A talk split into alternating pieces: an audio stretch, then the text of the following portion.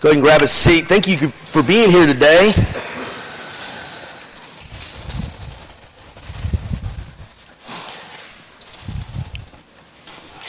Well, if you made plans to go to the beach, now would be a great time to go at 90 degrees outside. How many of you enjoying the uh, warm fall? It's beautiful outside. We asked our students today if you could add one month to the calendar, like what time of year would you add it? And they all said either like around Christmas or in the fall, because some of them said they're just tired of being hot. Um, but here's what I don't understand. Apparently it's cold at the schools because I see kids come out like with hoodies and jeans, and all of a sudden it looks like looks like they're just sweating all over themselves. So we need to make a phone call to the schools and see uh, how we can get the air condition turned down. Hey, if you need a Bible, um, we have some kids who would love to hand some out. If you're a, a, young person with us today, a kid or a youth, and you need a Bible, simply throw your hand up. They'll throw a Bible your way. So guys, go ahead and hand a Bible out. We got a couple over here. Yep, good. Miss Miss Yep right there. She needs one. Yeah, good, good. Natalie, you need a Bible. Okay, all right. Don't let them walk back with the Bible. They have to give them all out or they can't stay.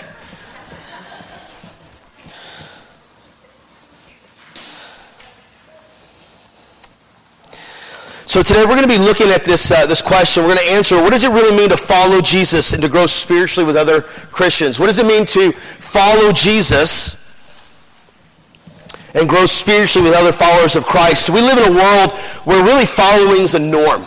We, we have a routine that we follow right? Or a schedule. How many of you get up at a certain time every day before the sun comes up? Does anybody do that? Man, you are a great American. How many of you have kids and you have a routine in the morning or in the evening that you follow so you don't pull your hair out? Yeah, absolutely. Listen, we learn to follow uh, the leader at a young age. We follow each other on social media. We follow news stories. Some of us follow the rules. Some of us do not. You know who you are. We follow shows, whether it's a, a, reality television show like Survivor or The Bachelor or something on Netflix or Hulu or Amazon. Can't wait to the next season to come out so we can binge that. We follow famous people and keep up with their lives. And kids follow their older siblings. Teenagers follow gamers on YouTube. Some of us follow the speed limit and some of us do not. The truth is, we all follow something. But what does it mean to follow Jesus genuinely? Does it simply mean that he believes that he exists? Does it mean that we go to church? Does it mean that we read our Bible from time to time or that we pray from time to time? See, in today's culture, I think you would answer that question of what it means to be a follower of Jesus in maybe one of these ways. I believe that God exists. Or I go to church, or I was baptized, I was born into a Christian family. I try to live my life the best that I can, hoping the good outweighs the bad where I live my life in view of God's Word and, and I sacrifice my will for His. I was on YouTube one day, uh, actually about 10 years ago, and I came across a guy named Ryan Bingham. Now, my name is Russ Bingham, and so we share the same. Good. Good. We share the same last name. And I thought, man, that's pretty cool. Let me look into this. And so I remember finding it, and he's got this really kind of uh, raspy voice, kind of a country and like and rock, but blues mix. And so I, I, really fell in love with his music right away. I became such a big fan. I, I started following his music, learning about his life story, and then I found out he had a movie coming out, so Amy and I went to see that. And if you know Amy, for us to go to a movie would be great. We never go to the movie theater with four children. It's hard to, to do that. And so we went to watch the movie, um, and it was great. Of course, I loved it. And at that point, man, I just felt like I knew Ryan Bingham. I became such a big follower of his that Amy actually bought me tickets in Knoxville to go see him live in concert. So we loaded up the car. We headed east. We're driving around Knoxville. We got there just in time to have dinner before the show. And we're driving around looking for something to eat, and I'm not kidding you.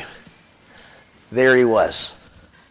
Ryan Bingham in his cool cowboy hat, walking around downtown Knoxville, and I, I played it cool. I rolled up next to him. Not right next to him, I don't want to freak him out. But I rolled up next to him, rolled my window, and said, What's up, Ryan? Hey, man, we're from Memphis, dude. We're here for the show. Can't wait. He goes, walks over, kind of walks over. He goes, that's cool, man. I'm glad you're here. Amy, you know, rolls the window down. I guess it's really this.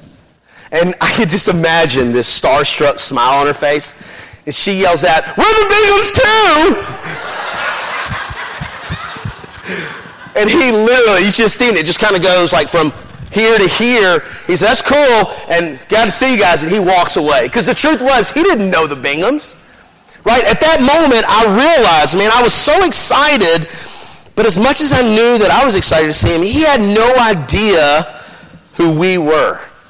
Even though we knew a lot about him, he didn't know anything about us. And if we're honest, the same thing is true with God sometimes. You see, simply knowing about God doesn't mean that we know him or that we're known by God or that we're his followers or his disciples. Because here's what I know is true. Believing and following Jesus are two very different things. James 2.19 says, You say you have faith, for you believe that there is one God. Good for you. Even the demons believe this, and they tremble in terror. When I talk to people about what it means to be a follower of Jesus, here are some things that I hear. I was baptized, or I joined the church. And those are great steps to, to make a profession of faith public, to join a local body of believers. Those are important steps in the Christian faith, but they don't necessarily mean that we have a relationship with Jesus. Or this, I try to live a good life, and I think that's what makes me a Christian. But if we're honest, we sin every day, and we can never be good enough and be made right with God. The truth is, we need a Savior. I hear this too. Well, I go to church, and that makes me a follower of Jesus. Attending church doesn't necessarily make you a, a Christian, just like following your favorite band, your favorite musician, or your favorite team means that you're one of them. Awkward interactions like that happen. For example, my older brother Brian is here, and he's an Alabama fan. We need to pray for him. Some of you are the same way. You know, if, if he walked up to Nick Saban and pretended to be best friends with Nick Saban, that wouldn't go real well because Nick Saban doesn't know my, my big brother Brian. But Brian knows a lot about him. Just because we show up and we wear the jersey or we can recite the words or the lyrics doesn't mean that we're one of them. And then this is one I hear a lot. I don't have to go to church to be a Christian. You're right. I tell people all the time, you don't have to go to church to be a follower of Jesus. But being a part of the body of Christ is a huge part of experiencing the biblical community that God created us for. It's a place where you get to learn about it and exercise your gift to serve the body of Christ. Ultimately, for us to answer the question that we started with, what does it really mean to follow Jesus and grow spiritually with one another?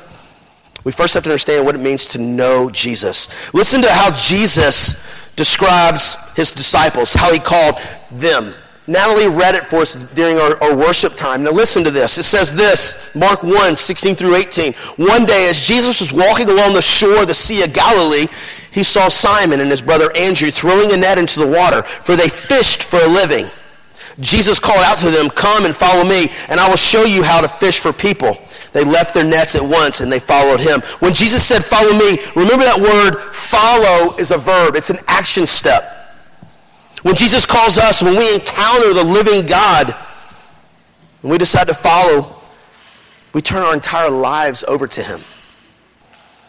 I think about this past weekend, I took my kids fishing in a small pond, and each of them had caught a fish. And it never fails, Riley always catches a bass. And we fish this pond that has brim. Like I'm talking about the kind where you put a worm on the hook, and as soon as the bait hits, like it, the fish jumps on it. Like it's the best. My dad happened to go fishing this past weekend, and I sent him a text. I said, How did you do? He said, I caught a couple. And he sends me a, a picture of, I don't know, seven or eight catfish. And it made our fish look like minnows. They, they were literally catfish as big as my arm. See, that's a fisherman. what we were doing is really playing at the game of fishing. See, when I think about being a follower of Jesus, there's this action, there's this, there's this thing that, that describes what we say we are. I could claim to be a fisherman when I catch that bass or that brim, but I'm a catch and release guy and really catch fish about the size of my hand. There's a difference when you can go out and you know where to set the hook, you know where to fish, you know how to get the fish in the boat, you have the right tackle, you have the right gear. That's a fisherman.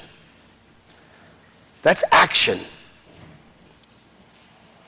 So when Jesus invites disciples to follow him, the disciples acted in obedience. They immediately left their nets and they followed him. And when we follow Jesus, he has to be in charge of our lives, to be the navigator, to be the captain. And all we're required to do is to follow him and to want to grow in him. Now, boys and girls, I want to ask you a question. If you're kindergarten through fifth grade, can you do me a quick favor and stand up? All of our kindergarten through fifth graders, stand up. Okay, real quick, I want you to stand up and I just want you to put your hands in the air, wave them like you just don't care. Good. Now, good. Now, I want you to go with the pointy finger. This is the time you can point in church. Good. Who do you follow in this room? Who is the person that you obey? They're your commander, they're your chief, they're your captain. Point to them. Who is it? Who in the room? Let's not go with the church answer. Let's go who in the room do you follow? Yeah, you follow your parents, right? And what happens if you don't follow your parents? How many of you spank? Don't tell anybody, you won't get in trouble. I get it. How many of you punish? You do time out, right? Because there's consequences we don't follow, right? So we have to obey the people that God puts in our lives in command of us. Now, boys and girls, go ahead and grab a seat. Moms, dads, if you were pointed to, stand up. Don't look at her, stand up. You were pointed at too. Let's go. Yes, you were, Jesse. Yeah, stop looking at her, Jesse. You too, stand up. Hey, listen, boys and girls, these are the people that you pointed to, and I want to I want to make a point to this real quick. Listen, the people who are who are called to to love you well and to discipline you and to teach you are done so because God has put them in your life to lead you. But parents, grandparents, understand this that we can't set a direction for the course of their life if we don't have one for our own. And for a follower of Jesus, we have to make a decision who we follow because who we follow, the people who follow us are going to go in the same direction. Y'all go grab a seat. Listen, as I think about this, when I think about what does it mean to follow Jesus, to grow spiritually with other Christians, I think there's two action steps we're going to talk about quickly. Number one, the very first one is to admit our need for a change. So who do you follow? If you're going to acknowledge that you want to follow Jesus, first things first, you have to admit your need for a change. Being a follower of Jesus doesn't mean that we just admire Jesus from afar. It doesn't mean we just sing about him or read about him. It means that when we encounter him, he changes our lives. So being a follower of Jesus means that we admit our need for him and him alone for our salvation and for our eternity. We trust him. And so we recognize our need for a Savior. We recognize it because we've all sinned and fallen short of God's glory. Literally, we miss the mark of perfection. And then Mark 8, 34 through 37 says, Then calling the crowd to join his disciples, Jesus said, if any of you wants to be my follower, not my believer, not my admirer, not someone who watches me. If you want to be my follower, do what I do, go where I go, live as I live, then you must give up your own way. Take up your cross and follow me. If I could just stop right here. I think this is where we as the church have really missed the boat that to be a follower of Jesus, a disciple of Jesus, means that we talk about eternity in heaven. And we forget that we proclaim Jesus Christ as our Lord and our Savior, as our captain, our navigator. That we say, pledge allegiance, our lives to the Lord Jesus here and now. Because this is the life that God's called us to live. Eternity is forever. You ever think about how long forever is? Ever. It's so long you can take the four off. Eternity lasts ever. What are you living for today? He goes on to say this, if you try to hang on to your life, you will lose it. But if you give up your life for my sake and for the sake of the good news, you will save it. And what do you benefit if you gain the whole world but lose your own soul? Is anything worth more than your soul? Here's the truth, guys. We are a nation. We are a people full of, of decision makers who have said, I want to go to heaven but I'm not willing to live for Jesus today. I see that in students, and it's true in the lives of adults too, because I am one. We, we are a, a, people that have a very difficult time with that first part where he says, if you want to be my follower, listen to this, you must give up your own way. You must take up your cross and follow me. To be a follower of Jesus, to be a disciple of Jesus, to recognize your need for a Savior, when you acknowledge that, and you recognize it, now you're called to action. So that next blank, not only do we admit our need for a change, but we also recognize our need for a Savior. I believe the two greatest days in your life are the day that you were born and the day that you discover what you were born for. Let me say that again. The two biggest days in your life are the day that you are born and the day that you figure out what you were born for. Part of what you were born for is to be a follower of Jesus. He knows you. He created you before time began. He knows the hair on your head. He knows your innermost part. He knows the dirty stuff, the, the guilty stuff, the shameful things, and he still chooses to love you. Boys and girls, it's like this. How many of you, kiddos, when you mess up, how quick are you to try to hide what you do? Man, I know I do. You know why we do that? It's the same reason when I get pulled over. It hadn't happened in a while. Oh boy. But if you're not wearing your seatbelt, which I don't wear it a whole lot, I'm trying to get better with it because my kids follow what I do. Here's what I do. Because I don't want to get in trouble for it. I already got caught for speeding. I'm a speeder. That's true. I don't follow the rules in that way. You can pray for me. But here's the deal. I recognize that when I mess up, just like you do, the very first thing we do is we try to hide it. Man, can I just tell you that the Lord doesn't ask you to hide it? He asks you to shine a light on it and says, Come to me. Repent of this. Show it to me and let me change you. He made you, He knows everything about you, and longs for a real relationship with you. That's why in our relationships with one another, the more we try to hide, the, the further apart we grow. And the same thing is true in our relationship with Jesus. That the fact of the matter is we have to be authentic with him. We have to be honest with him. Because the call to be a follower of Christ, while it's open to everyone, it also means that we don't get to write our own story. And for some people, that's a game changer. That's a deal breaker. Literally, writing our own story means that we think our best is better than what God has for us, that we know better than what God knows. But as God sets the course for our life, we have to choose to say yes to the direction He goes. I think the only way we can do that is if we truly deny ourselves what we want for what He wants and what He says is best. That's why in the Lord's Prayer it says, Let your will be done here on earth as is in heaven. That's not my will, but your will be done. It's a must. There's no other way to be a follower of Jesus and to deny yourself, to take up your cross and to follow Him. Jesus says so. Dallas Willard, an author and professor known for his writings on Christian spiritual formation, said this Spiritual transformation, the renovation of the heart, is an inescapable human problem with no human solution. Let, me read that again because that's deep. I want you to check this out. Listen. He says, spiritual transformation, the renovation of the heart, is an inescapable human problem with no human solution. That the fact that our heart needs to be changed, it's an inescapable problem that we as human beings have, that we cannot find a solution for our own. That we have to search for something else. There's something else there. It's literally this God-shaped hole in our heart that only God fills. Now, it's the equivalent of those terrible twos. A two year old, it's an inescapable human problem that a two year old causes terror. But I'm coming up now, I've lived through the tornado threes.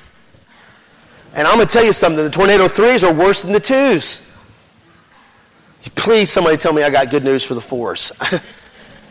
if our fourth child would have been number one, we'd have had a single kid. Like it wouldn't have been anymore. Because our sin is an inescapable human problem with no human solution. We can't fix it. He literally says that spiritual transformation, this process in which we we have our spiritual nature, our spiritual heart, it undergoes this internal change that directly impacts our outward expression of the way we live. And this idea, the concept of spiritual formation at its foundation is all about becoming more like Jesus through the learning and the practice of spiritual disciplines like meditating on Scripture, spending time with the Lord in solitude and listening to the prompting of the Holy Spirit. That being a follower of Jesus is not just opening up the Word of God, reading it, and checking it off. That, that being a follower of Jesus is not just memorizing Scripture and getting a piece of candy for it. That, that being a follower of Jesus isn't about coming to church 48 out of the 52 weeks because you had four weeks of vacation, but you were there all the other time. Being a follower of Jesus over time shows that the inward position of your heart is transformed the way that you live and the way that you love and the way you forgive, and the way you show patience, and the way you show mercy, and the way you show grace, and the way you parent, and the way you neighbor. Therefore, spiritual formation, becoming more like Jesus, learning to follow Him, that's why it's impossible to accomplish on our own. That's why we have to first repent and commit to follow Jesus. We have to surrender our lives to Him. And get this, because this is huge. He's not asking to be the addition to our lives. He's asking to be your life. Did you catch that? Jesus doesn't ask to be the addition to our lives, to be a plus one, to be an and. He says, I want to be your life. Mark 1:15 says the kingdom of God is near. Repent of your sin and believe the good news. The first thing that Jesus says in the book of Mark, the very first command he gives is not to love, it's not to forgive, it's to repent. It's to repent. And when Jesus says to repent, it means to make a 180 degree change in our thinking and our actions. It literally means that if I'm living this way, in my way, in the world's way, that I see that and I stop and I make a 180 degree turn. Doesn't mean I stop here though. Because ultimately repentance is an action, not to just stop the way I'm going and living, but also then to pursue something else. I see a lot of repentance in teenage relationships where I like this girl or this boy, and then something changes and I like this boy or this girl. But ultimately, it's not about what we see that draws our attention that should cause us to go that way. Ultimately, it's, it's what transforms our heart from the inside that has the ability to change us and to give us the joy in which we were created to live with that should draw us closer to Him. Acts 3.19 says, Now repent of your sin and turn to God so that your sins may be wiped away. Jesus isn't interested in being a nice addition to your life or just a part of your life. He's not interested in stepping into your mess and just, just being another part of it. Don't miss this because this, is, this could be touchy. He's not interested in just stepping into it and being another part of the mess. He didn't step out of heaven as the redeemer of the world to be a bonus to your already full lives. He wants to change your life, to redeem your life, to take the mess that you call life and transform it so ultimately you become the display of his goodness and his power, his hope, and his redemption. That's why Jesus didn't call the Pharisees the perfect religious people. He called the people with mess. He met the woman at the well living in adultery and changed her heart. Listen, I think about, I think about this, and I, I want to make sure you understand this. When I say he's not just interested in just stepping into the mess and being part of it, I just, it's not, it, that's not enough. He ultimately steps into our mess to change our mess and to use the mess that we used to be as he makes us more, more like him and to be more like a Jesus follower so that the world sees something different in us. Because you and I, we may be the we may be the gospel that people see. We're the gospel people understand. I don't know about you, but that is incredibly humbling. That is not something I can go out and do on my own. So I have to daily surrender my life and say, God, I don't want to live for me today. God, help me to live for you today.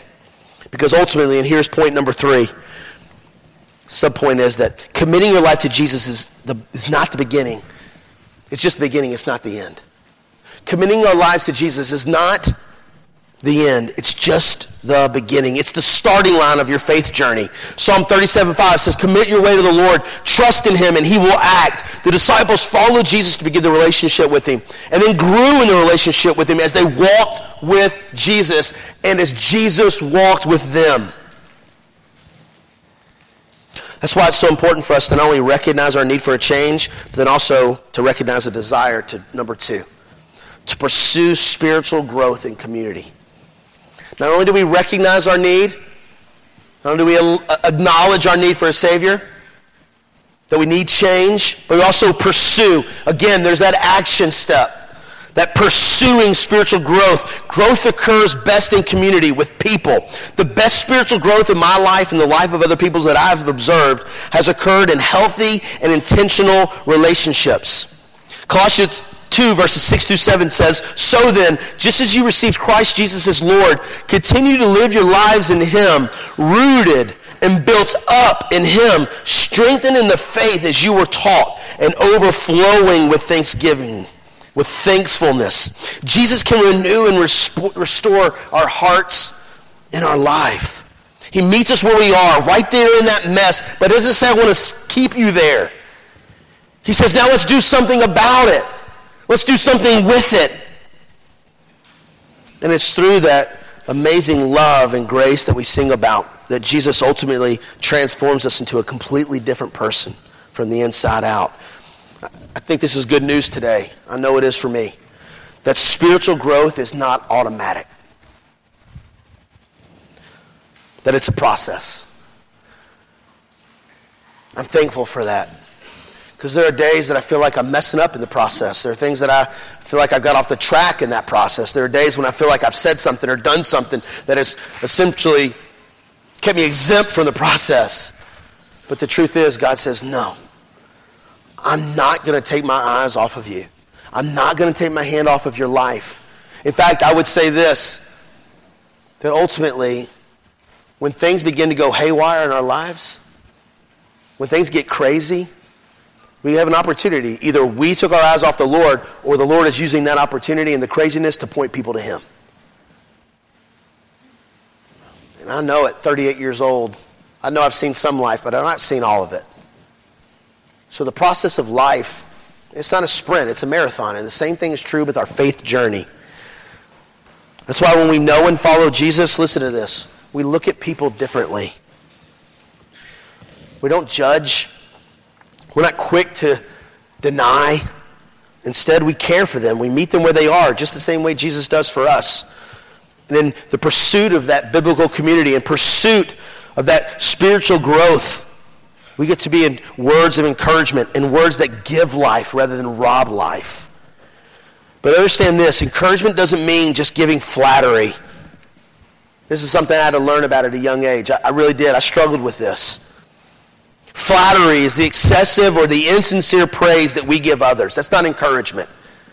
Flattery is what I do to make you feel good so you'll like me.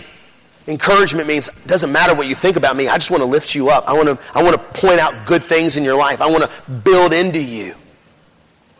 Biblical encouragement isn't focused on complimenting someone's haircut or telling how awesome their new car looks or their outfit. Flattery is to do something to manipulate others, trying to win their approval by saying something with the intention of getting something else in return. Man, it's so easy for me to flatter. Because if I'm not careful, I'll live for me. But biblical encouragement means that you give courage to live out their faith. You give courage to build up one another and to encourage one another to do good. That's why 1 Thessalonians 5.11 says, So encourage one another and build each other up, just as you are already doing. And then in Hebrews 10 it says, Let us think of ways to motivate one another to acts of love and good works. As followers of Jesus, we have the opportunity to influence and encourage others to become like Jesus too. I told our students this morning, in every relationship we have, whether it's at home or at, at work or at school or, or with a group of friends, we, either, we are either the kind of people who point people to God or we draw them away from Him in our words. We're the kind of people who build up and encourage, or the kind of people who tear down and pull away. You can be a life giver or you can be a life sucker. Now, I don't know about you. I don't want to be a life sucker. I don't want to be that, that jellyfish or that kind of fish that swims on the, the, the, the fish tank and just sucks all the dirt. I don't want to live that life. That doesn't sound joyful to me. I don't want to cause pain like the, the, the jellyfish does. I don't want people to run from me when they see me coming. I want to be the kind of person who gives life and breathes life of encouragement. And the only way that happens genuinely, biblically, is when we know Jesus and we want to follow Jesus in such a way that we want to live like Jesus. So, the second way we grow in community is that we begin to pray for each other. So, not only do we encourage one another, but we pray for one another. Now, I'm going to step on some toes because I think any sermon that doesn't is pretty much a waste of time. I got big feet, but I promise to be gentle. And I think transparency leads us closer to God and to other people.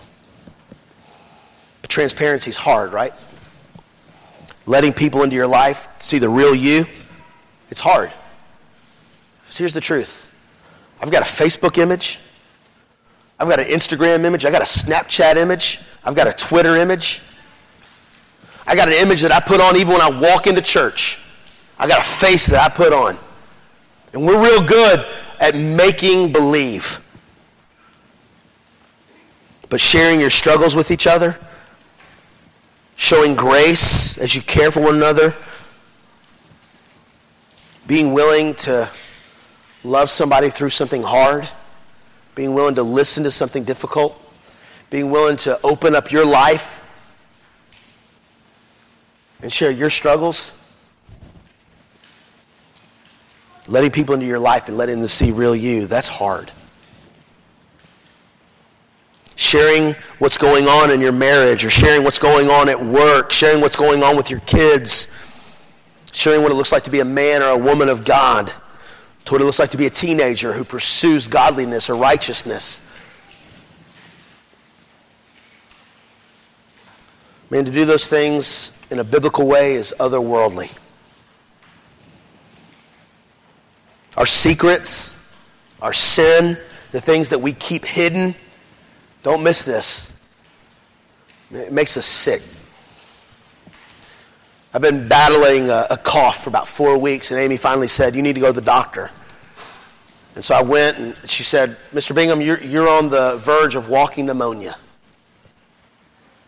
I got sinus infection and bronchitis. If you were here this morning, you may have seen me with a rag on my head with a backward hat holding it there. I've got a fever right now. And, and as I think about that, like, I spent four weeks coughing junk up, having a hard time sleeping, and, and not being willing to do anything about it. Man, how true is that about the sin in our lives? That we just live with it. And here's what's worse when we have people in our life who love us and care for us, and they point it out to us, whether it's in grace and truth or in maybe a little bit too harshly, but even when they point it out and we're unwilling to deal with it, guys, that's a problem. Because that sin ultimately will cause us to grow not only further away from the Lord, but also from spiritual community with other believers. When we keep them hidden, they become like a poison and ultimately has the power to destroy and to kill everything God wants to do in your life and in the lives of other people. You think about this. Dick Hunter is an influencer. He influences people. B.G. Austin is an influencer. Those are two people that I, I, I, think are incredibly encouraging and they're kind. But I know if, if I ask some people around them, they would say they're not always perfect. right? Because they sin. They, they fall short of God's glory. We've talked about that. We've all sinned. But the question becomes when you do, are you quick to repent of it? Are you willing to say, God, I need your help. I can't do this by myself. And then in so, when Fern points it out, Dick, are you quick to say, thank you, honey? No, right? Or are you willing to say, stiff arm? I don't need that. How about this? Do you have friends in your life? Are you that friend in someone's life? Are you willing to speak truth into somebody's life? Because, see, I, I think I think that's why we need to be transparent because when we're transparent and we're real with each other, with other trusted followers of Jesus, I'm not just talking about anybody. I'm talking about people who we know are for us and love us and are, are they want our best. That they are like-minded. They love the Lord God and they're close and we keep them close.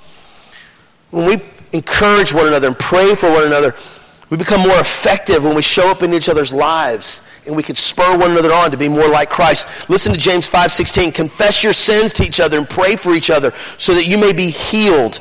The earnest prayer of a righteous person has great power and produces wonderful results. The best way to get over your guilt, over your sin, over your shame is to talk to other people about it who love you unconditionally, that will listen to you and not judge you. Isn't it easier to cover up our struggles, though? Isn't it easier to cover up our, our struggle and our shame and our guilt? It's easier to walk through those doors and to put that mask on rather than is to let people really see what's going on in our lives. So what do we do? We fake it. You fake it, and I fake it. We pretend to have it all together when every single person in this room knows we don't.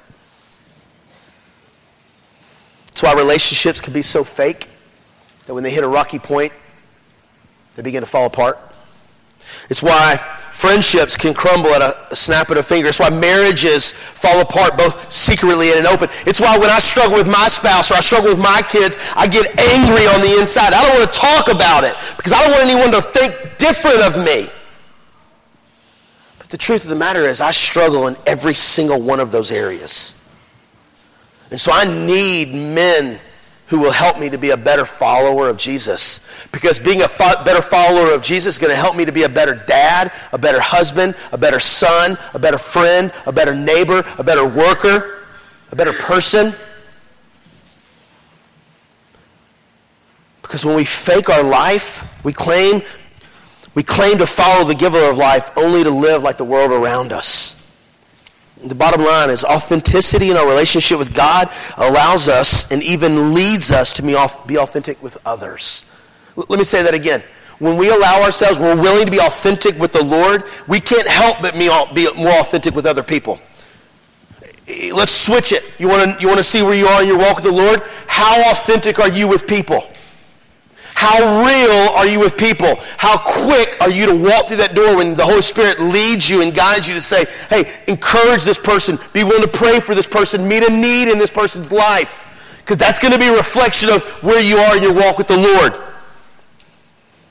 Because when we're honest and we open up with one another, when we give room for things like healing in our relationships, we allow room for forgiveness to take place and for relationships restored, first in our relationship with God and then our relationships with others. If we want that healing to take place in our life, then we have to be willing to encourage one another, to pray with one another, and then the third point, to hold each other accountable. Proverbs 27, 17, I love it. It says, as iron sharpens iron, so a friend sharpens a friend.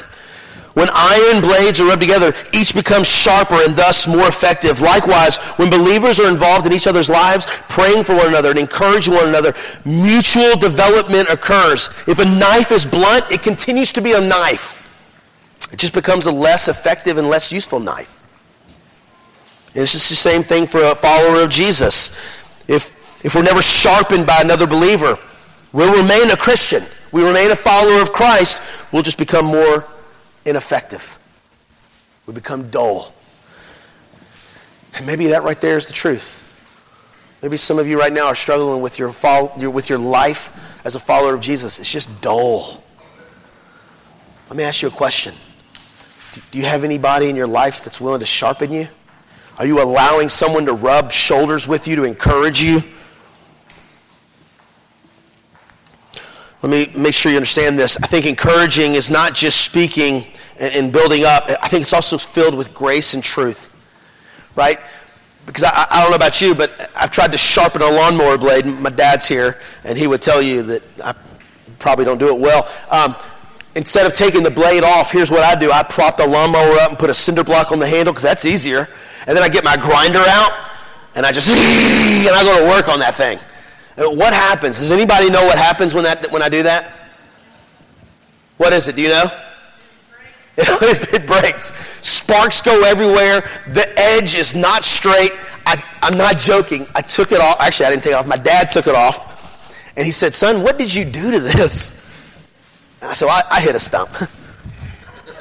Because I couldn't, I couldn't admit that I had literally tried to sharpen it on my own. But do you see where rubbing shoulders, like having someone encourage me and help me, like it gives me the ability to do it better. Man, you need people in your life who are going to rub shoulders with you that way. And, and, and I know, and I'm just going to say this because I think it's true, and if it's not, my wife will tell me afterward. But women are quick to speak, they're quick to tell.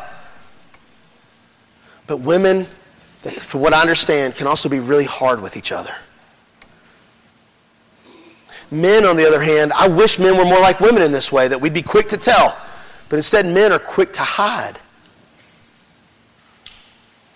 That's why we have women's groups and women's Bible studies and, and women's this and women's that, and why guys live on an island with a spear and a volleyball with a handprint on it. We're just loners. But guys, listen, God didn't create us to live as loners. Women, God didn't create you to live as loners. God created us to sharpen one another, to live life together, to encourage one another, pray for one another, and hold each other accountable. Tim Chester, a pastor and author, said this Love without truth is like doing heart surgery with a wet fish. But truth without love is like doing heart surgery with a hammer. A good friend is not someone who necessarily agrees with everything you do and say. It's someone who lovingly challenges you to pursue Christ's likeness. Understand that verb or adverb. It says lovingly challenges. It doesn't say I challenge you. It doesn't say I speak boldly. It says I lovingly challenge you.